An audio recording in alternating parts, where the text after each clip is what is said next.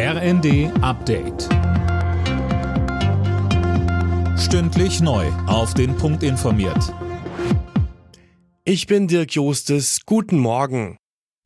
Wer heute mit Eurowings verreisen will, muss damit rechnen, dass der Flieger zu spät oder gar nicht abhebt. Grund ist ein Pilotenstreik bei der Lufthansa-Tochter. Sönke Röhling, worum geht es da konkret? Also laut Pilotenvereinigung Cockpit geht es darum, die Piloten zu entlasten, zum Beispiel durch kürzere Flugdienste und längere Ruhezeiten. Die Eurowings-Chefetage verweist dagegen auf zwei anstehende Gehaltserhöhungen von über 10 Prozent in den nächsten Monaten. Dazu jetzt noch 14 freie Tage mehr im Jahr und eine Absenkung der maximalen Wochenarbeitszeit zu fordern, sei einfach maßlos, so ein Sprecher. Bundeskanzler Scholz nimmt heute in Prag am Gründungsgipfel der Europäischen Politischen Gemeinschaft teil, zusammen mit Staats- und Regierungschefs aus über 40 Ländern, die die Ukraine unterstützen.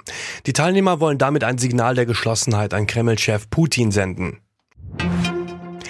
Die Bundesregierung zahlt den Netzbetreibern 13 Milliarden Euro, um einen weiteren Anstieg der Strompreise abzufedern. Das hat das Wirtschaftsministerium der ARD bestätigt. Mehr von Eileen Schallhorn. Die vier großen Übertragungsnetzbetreiber hatten zuletzt angekündigt, dass für die meisten Verbraucher die Netzentgelte im kommenden Jahr steigen werden. Grund, die Kosten, um Strom von A nach B zu bringen, drohen sich zu verdreifachen. Damit sich das nicht in den Rechnungen der Kunden eins zu eins so widerspiegelt, jetzt also der Milliardenzuschuss. Wie Wirtschaftsminister Habeck erklärte, wird der Bund zur Zwischenfinanzierung auf die Überschüsse zugreifen, die auf dem EEG-Konto liegen.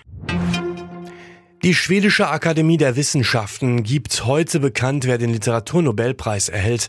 Angesichts des Ukraine-Krieges wird die russische Kreml-Kritikerin Ludmila Ulitskaya als aussichtsreiche Kandidatin gehandelt. In der Fußball Champions League hat Borussia Dortmund einen großen Schritt in Richtung Achtelfinale gemacht. Gegen den FC Sevilla triumphierte der BVB mit 4 zu 1. Auch RB Leipzig hat noch eine Chance aufs Achtelfinale. Die Leipziger gewannen zu Hause mit 3 zu 1 gegen Celtic Glasgow. Alle Nachrichten auf rnd.de